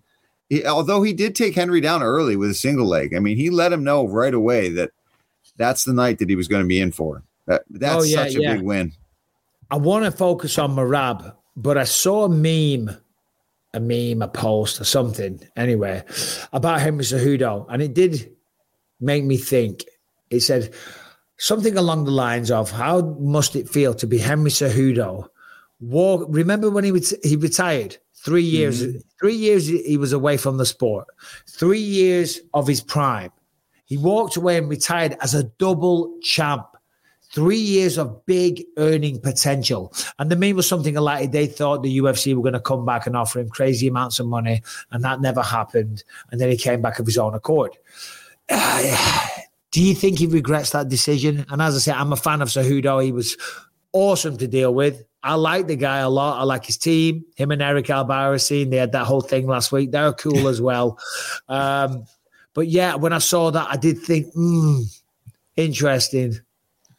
Yeah, I think it's uh I think it's going to eat away at him that he may be because clearly he still wanted to compete, right? I don't know if there's other stuff he really wanted to do first and then come back, but uh, you, you definitely walked away when these are fights that you probably could have won if you were in the heat of it, in the in the you know the gym day in and day out, getting ready to compete, staying a champion. You might have reigned for a long time and gone down as even a greater champion than you were, and instead the legacy is now going to be, oh, well, you retired and you came back and you didn't succeed at it. It- And that's unfortunate because of how good Henry Cejudo is that, that no matter what, that's, that is the last thing that we'll remember. Now, granted, we, we, we will look further back and know how great he was, but fresh eyeballs, people new to the sport, they'll know, oh, he got beat up in that Merab fight. Aljo beat him. Th- those are the last things people will remember and not, you know, Demetrious Johnson fights and, uh, you know, TJ Dillashaw fights when he was on top of his game. they will remember Merab Dvalishvili standing there with Sugar Sean O'Malley's jacket on, shit, just being hilarious, chatting to Mark Zuckerberg. I tell you, he's turned into he is a funny guy. He is funny. This- the, the personality has blossomed. Yes. The more spotlight that he's got on him. Um, by all accounts, he will be fighting Sugar Sean O'Malley versus Chito Vera. I like both those guys. I just Yeah. think the way Merab is, he's a tough fight for anybody because how do you, we're both strikers, right?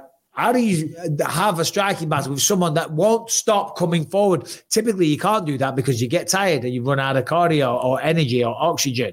He doesn't. He just Yeah. keeps coming. That is what I- you call a pain in the ass of the the ass. highest, Yeah. highest level. the biggest pain. in He is definitely the biggest pain in the ass in the bantamweight division, and uh, you can tell all those guys are like, "Fuck!" Every time he wins, "Fuck." Yeah, yeah. They're like, oh god, he's coming.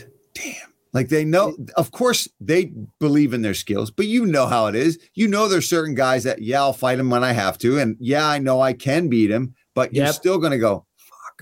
But there's always those fights where you go, oh god, That was Islam for the 55ers, and Habib, you're like, Fuck. yeah, it's gonna be a tough one. Shit. anybody from I- I think- you're like, God damn. I think I can do it. I reckon Yeah. I can do it. I can talk myself into believing I can do it. Yeah, And I'm going to gonna train like I'm going to do it. It's gonna But it's going to goddamn suck. So, Yeah. hey, listen, well done to Merab Dvalishvili. He deserves everything coming his way. Today's episode is sponsored by choq.com. That is C H O Q.com.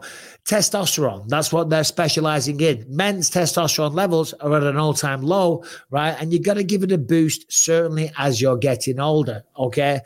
And the supplement world is chock a block filled with, well, crappy supplements that don't do what they say they're going to do, right? They're filled with or labeled with nonsense. There isn't the right amount of ingredients, as what they say.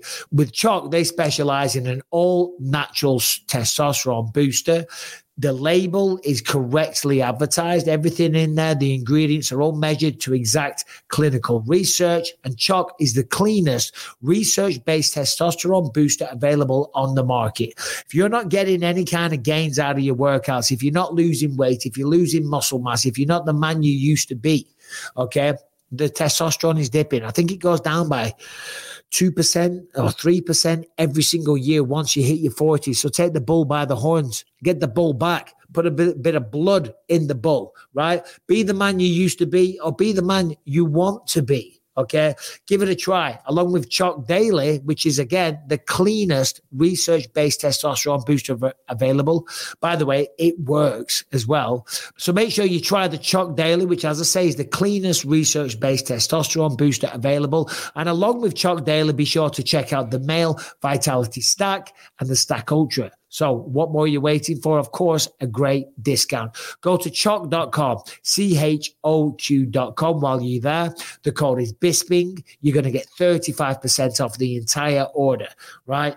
Choq.com, promo code BISPING. Become a better version of yourself and get 35% off when you use the code BISPING when you go to CHOQ.com, chalk.com. Harrington. So we had some announcements Saturday night regarding UFC 300. We know where I'm going with this, but I'm just trying to give you a bit of airtime and take a little breather myself. I appreciate it. I could use every crumb I can get. Uh, so Jamal- uh, the big announcement, the UFC 300 main event, uh, was announced immediately after the title fight at UFC 298. Is going to be Jamal Hill returning uh, to fight the current champion Alexander Pereira for the 205 title. I'm going to start with this, Paul. Mm. People are bitching online. People are bitching. I'm like, what are you doing? What is your issue? This is not me as a company man. Alex Pereira is one of the most exciting fighters that we've seen in the sport. Simple as that. He's a knockout machine. He's beaten Yeah. four champions. He's a two weight division champion. Jamal Hill, look at the knockout over Johnny Walker, right? And there's and Jamal Hill is an intense dude. That's gonna be an incredible striking affair because I don't think Jamal's he's not a wrestler, right? He's kind of a, he's kind of a he's he's a scrapper. He's Yeah. a kickboxer ish, but he's not a, a, a technical kickboxer. He's a striker. He's a street fighter. He's just a tough bastard. Do you know a what? tough That's a great fight. It's and then you great fight. combine it with the rest of the card. Yeah. But yet people are still finding a way. They're spoiled. They're spoiled. They expect it. Some. I think the problem is. I think since there was such a buildup, right, and we were waiting for things to get set, finalized and settled, that a lot of people start to to want their mind starts to wander to crazy fights, to mm. things that don't even really make sense, that probably will never happen. But you start hearing rumorvilles. I heard rumors. I heard things talking that Conor and Habib might come back and fight each other. Like the rumorville went crazy. So I think when you hear all these rumors and then finally you're presented with an epic, real possibility of a fight that ends up happening, like Pereira, That makes sense. That 'Cause a makes lot- 'cause A lot, sense. a lot of these people that like to bitch, they always talk about, well, this isn't a logical fight because they always want to find something to criticize. So even though it's a fun fight, they'll go, well, this isn't right. This isn't right. The next guy that deserves to be up is this guy. Well, Jamal Hill was the champ and relinquished the belt. So it makes sense. It's exciting fight. It ticks the boxes. Um, but you're right. I understand. and there's bad blood. There's bad blood that these guys were in the cage at the same time when Jamal beat uh, Glover Teixeira. They had this stare down. I mean, the build up to Oh. this is going to be it's going to be fun. You know what I mean? There's all they they knew already that this was something that could happen, but at the time he was fighting at 85. Now that he's up at 205, as soon as that happened, I was like, well, this is what we're all hoping for. And we were just waiting for Jamal Hill to get healthy, really. I mean, the guy was coming back from a, a torn Achilles and now he's back. This this worked out for him. And Pereira is already saying he wants to bounce right back and fight in Brazil um, I know. in the spring. Three weeks later. He's nuts, dude. It's not going to happen. There's no way. I don't know. Fight at 300 and then fight at div- if he wins and he does that. That's legendary status. I mean that that alone, you should just walk away and retire and hang your balls up on a shelf somewhere because It could happen. epic. It could happen. I'm telling you right now because Alex. if he knocks him out cold like early, yeah, for sure. one round. By the way, just going back, these people that were hating on it, these are the same people that wanted Tom Aspinall versus Alex Pereira, right? Yeah. Which is which which a doesn't make sense to anybody in in the mid- in the light heavyweight division or the heavyweight division, right? Also, with respect to Alex, would have been a bit of a mismatch, right? Yeah. Not saying Alex couldn't connect. Of course he could, right? Anything's possible, but, But more than such likely, a size difference. Yeah, I mean, so, it's, it's not even close. massive. You, Tom's you, a big you've been dude. Tom. Oh, yeah. he's a big, Yeah. he's a big dude. and he's fast Uh, and scary. Yeah, yeah, no, he is, he is, and he's just one of the bloody nicest guys. I always say it's so annoying. Do you know Yeah. what I mean? Because he's Yeah. just like you just got it all, haven't you? You prick. Yeah, screw you, Tom. Yeah, screw you, Tom. Uh, all right, listen, we'll go to questions in a minute. And thank you for your time today, Paul. Really appreciate it. Yeah, Harrington, is there any breaking news or is, is there any big stories that we've missed? Is there anything worth mentioning before we throw to questions? No, Ah, no, nothing. time. All right. Uh, so nothing breaking. Uh, I, I just looked up if there was uh, if there was anything breaking going on. The only other thing was uh, uh, just Dana saying that Leon Edwards agreed to three different opponents, um, and that Leon Edwards is in fact a rock star, but no word from who those opponents were or what those possible matchups were. Well, thought take this with a pinch of salt. Yeah. Take this with a pinch of salt. I saw somebody quoting Ariel Helwani, and Hel- just because Helwani said it doesn't mean it's true. But I think he said it was Shavkat, Hamzat, and he was the third one. Apparently, it wasn't Bilal. Yeah, because but I, I I would that that's the one guy I thought too, and I'm like, there's no way they offered Bilal that fight, and he said no. You know what I mean? He's been begging for that fight, so I wonder who the third one is. And if you're Bilal, that sucks, right? That you're you just heard that Leon was offered Oh, three God. dudes, three guys, and Three you guys. weren't one. Not one. Not one. Three. That's disappointing if you're him. I'll tell you that. It, it, it is. It is.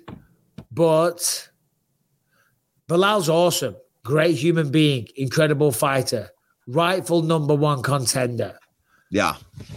Don't think it's the main event of a UFC 300 name that they were looking for. And that's why I and start to think that it might have not even been for the welterweight belt, right? It could have been other options, or you know, Shavkat obviously Islam. Yeah, see, right? They were just going for big fights for sure. And Yeah. Uh, but still, that still hurts you if you're Bilal. You're still going, you sons of bitches. like, Yeah, yeah, but but if you're in, if you're Bilal, the fact that none of it them didn't happened, happen.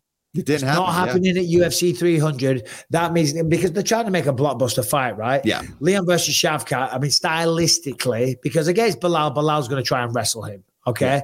Shavkat, that'll be a great striking affair. Hamzat Chimaev, he's a massive, massive star, and that'll be fun. Islam Makhachev, he's the pound for pound number one. So there's like a little bit of cachet to them. Maybe now that none of those are happening, when they get past 300, maybe now Yeah, it will be Bilal and Leon. Yeah. Yeah, Yeah. yeah, yeah, Yeah, we'll see.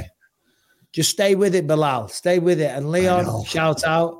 Fair play to Leon Edwards. Uh, That he uh, was saying in. yes, and these other guys are saying no. Yeah. When I say yes, you say no. Uh, all right.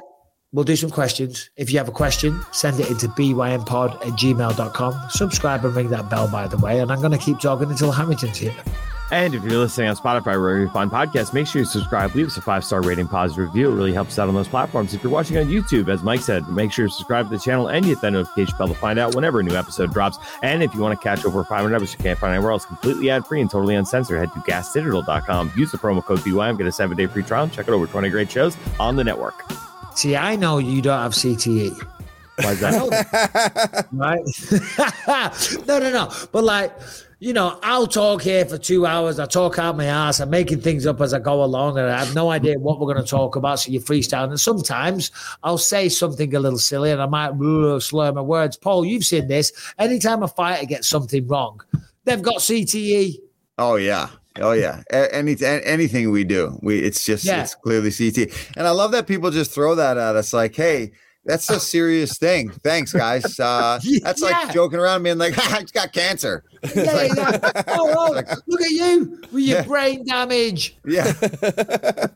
You fucked. were a little mumbly there, a little Yeah, mumbly, you ha- slurring and I know words, it's it's only like- because you know you're on, you're on the you're doing it fast. We're not trying sure to he doesn't have brain damage. We're Yeah, not sure. Likely. I don't I think I took one breath out. there. That was it. I wanted to get through that in one breath. So as long as I did that, I'm happy with it. The jury is still out on that one. Maybe he does. Uh, Brian, All right, first question here is from JS. BYM crew, how you doing? It's James from Durham here. Just a quick one on beginners jiu-jitsu. Now, last year I asked you a question: what would be the best sort of uh, martial art to take up? Uh, and you guys recommended jiu-jitsu. Now I've done that. I'm four months into my jiu-jitsu career. Had my first competition last week. Got fucking battered, which is fine. Um, but my main, my question is, how, who would you say is the best online tutorials to watch, um, be it on YouTube or sort of a practitioner that you like to that that you'd pay for? Um, as as a new white belt, there's a lot of information to take in, and during my, I do about six hours a week on the mats. A lot of information goes over my head just because of the speed and there's so much to take in. Um, who would you say is the best person to watch online, please? Brian Harrington, you guys are the fucking man. Peace. nice. Take it away, Paul. Um, I'm gonna I'm gonna be honest and say that I have absolutely no idea who has. That's why I said take it away, Paul. tutorials. uh, I mean, I'm sure these these big time jujitsu players that are making tons of money doing these super fights all have some sort of online uh, tutorials. I would say for him to go and find what kind of style do you want to learn the most? Like, what do you think is cool and and then go from there and look at who's the Mm. best at that. Are you looking for leg locks? Are you looking to be a guy who plays, you know, from their back and use their guard? Are you trying to be a top pressure guy? And then find the best guy in that. And I guarantee if he's a pro jiu-jitsu guy, he, there's videos out that you can buy or stream or go to YouTube and find those kind of things. That would be Yeah, no, no, you're absolutely right. And by the way, good luck and well done with your training. Um, you're very lucky because the, you, I just looked it up right now, and so many just popped up on YouTube. And if you've got sometimes, if you've got a training partner, you can try it with maybe your wife, maybe your girlfriend, even your son or whatever. Uh, but a lot of the time, you don't even need to be doing it because if you're drilling in the gym and then just watching someone else do it, you're Yeah. still learning mentally. But you're in such a lucky position these days with YouTube and all So and much. stuff like that because it's all there. Do you know what I mean? And I, I, I- will say this: I might have, when I've taught a few classes, just gone, "What am I going to teach today?"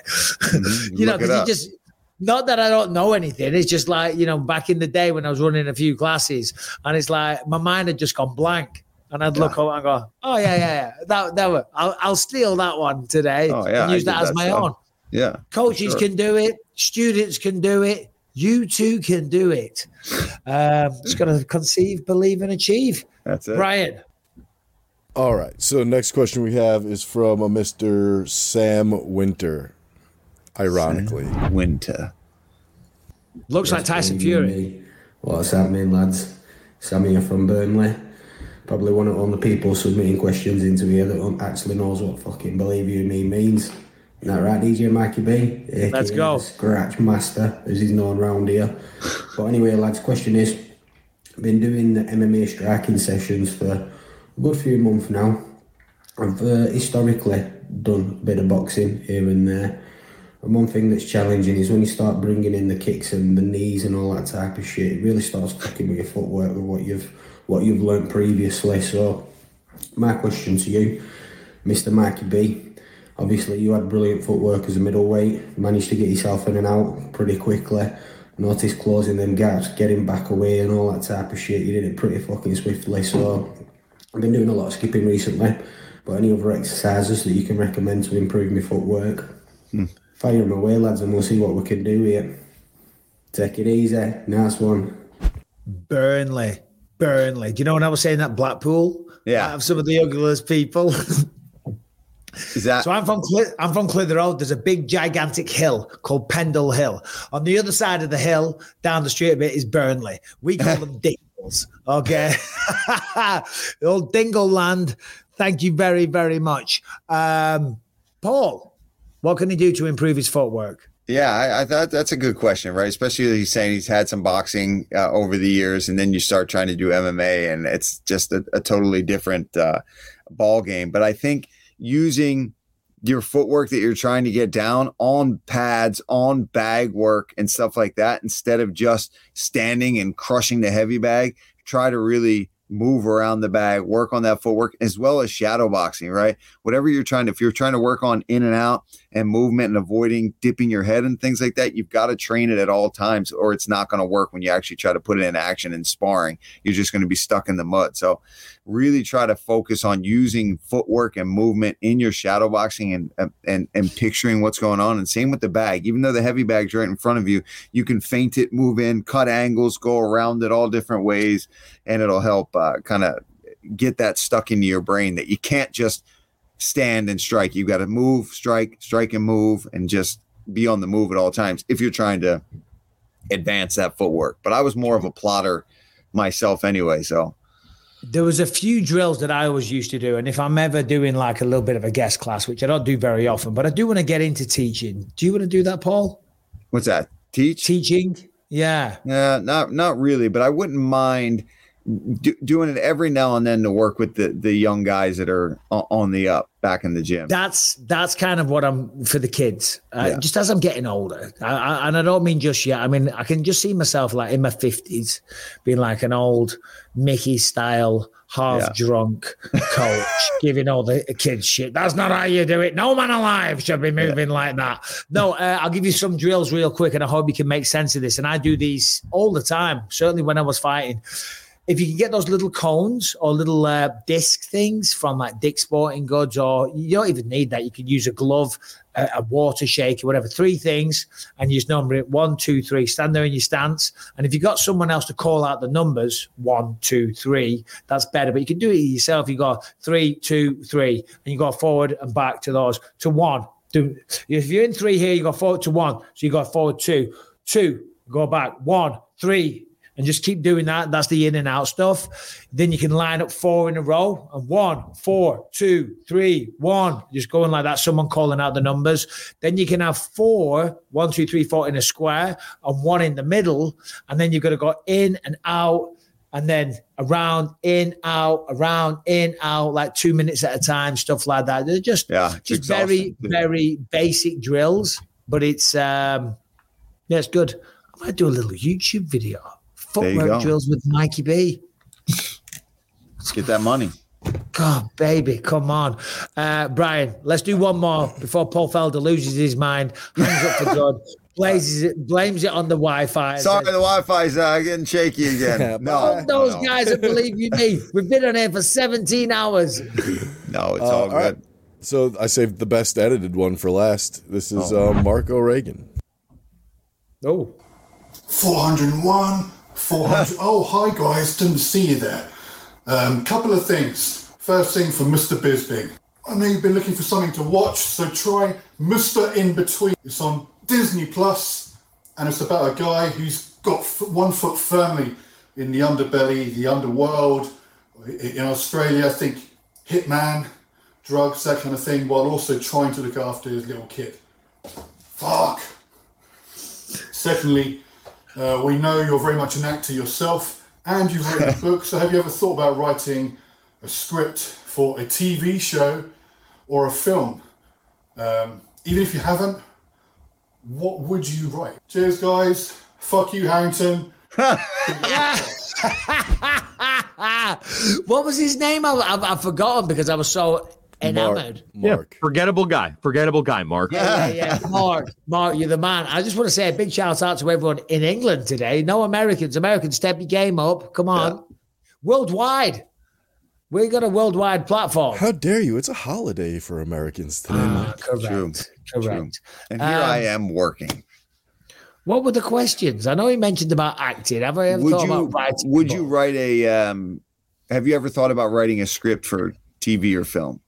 Yeah, so here's the thing, Paul, and we can both, you know, partake in this conversation. I'm glad you're here for this one. Um, a lot of listen, you do a bit of acting, I do a bit of acting. You actually are a trained actor, right? You went to school for it and studied properly, so you actually know what you're doing, as opposed to me that's Well, making it up as I go along.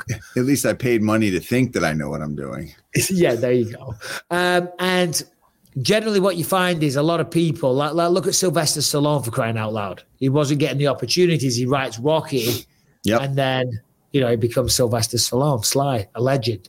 Um, and that's generally what you find a lot of people trying to create their own stuff and produce their own material. So I would be lying if I said there wasn't a couple of things that we've worked on, nothing that's been picked up, and nothing that I've written. I've had a couple of like ideas. My problem is I have ideas, but I never action them. Yeah. Are you a doer? Are I'm not when, I'm. I'm not when it comes to that type of uh action. I mean, I'm very good at if I have something I want to do, getting up and going and doing it, but I'm not a writer and I know I know that. I also have ideas for things and I've thought of oh that would be a good movie or that would make a good TV show and just all based on things I've experienced in my own life though. Not that they'd be biopics, but I, you could turn them into anything fictional as well by just changing who everyone is and all that. Um, but it's tough, man. Writing, writing is tough. If you if you don't have a knack for that that part of your brain to be able to put down realistic conversations and, and things like that and and the arc of a story and how things can go without being boring or you know too long it, it, script writing is is a pain in the ass and i'm always I always marvel people that are, are good at at writing movies and plays and things like mm-hmm. that. I've always wanted to be a part of kind of working on a play. If i was to do something like that i have ideas for it but i would always need somebody that was better at putting it into a format Yeah, no, one hundred percent. Uh, I, don't even think I need to state I'm not a writer. Okay, Yeah, me writing a script is not something I'm. I'm. I'm just not capable of doing that. Right? You got to attend classes and study for that, and I'm just my mind doesn't work that way. But I do have ideas for what could make a great show or make a great movie. And just like you said, and this is like with everybody, it's based upon your own lived experiences. I'm not a guy that can even think about something that I know nothing about. Do you know what I mean? Let's write a show about XYZ. I don't know. Let's. Uh, Figure skating, some guy that wanted to be a figure skater. I don't know, bad example, but you understand what I'm Yeah. saying, right? Yeah. I can talk about my experiences, and I'm I'm lucky enough. I've got a buddy that is smart, you know, and he is a, in, he's kind of a he's a producer, and we've we're still we're yet to do anything. But there's been a few shows like there was one like the rave scene, the dance scene in the '90s in England was massive. Do you know what I mean? And I was a bit of a raver back in the day, and there's so many good storylines and stuff like that. And around the rave scene, there was a lot of drug dealers. So there's all Mhm. that kind of yeah all characters yeah There's all Yeah. these characters, and I'm like, there's never been a good show or a movie like that proper delves deep into that side of it. So you could have ki- a killer soundtrack with like the great music from the 90s, like the trance stuff. I know that's not your vibe, but like, but then also a bit of gangster stuff sprinkled in, kids experimenting with drugs, getting in trouble with the police. So that's like Yeah. kind of something I've been thinking about for a while because there was a show on Netflix, I forget what it was called, but it, it wasn't, it was too pretty Yeah. It's got to be gritty and grimy, and ended up back at some shit house afterwards, and you're in someone's kitchen at five in the morning, thinking, "Who the fuck are these people? What am I Yeah. doing here? What am I You know, doing? do you know what I mean? So. I have ideas like that, but So anybody out there but but I'm still doing this podcast every week. got got ideas? Got ideas? Paul, can I just say, loved talking to you today. Loved having you on the show, and uh, we're gonna try and uh, make this a more regular thing, buddy. Yeah, well, you know, I'm going to be talking to Anthony and I'll be like, listen, dude, you know, you better watch yourself. You better start being around because So Anthony versus Paul, UFC 301. The winner be on the show. he'd take it. That guy will fight anybody. He'd be like, sure, we'll fight. We'll fight. He bloody would as well. That's the show, guys. Take care.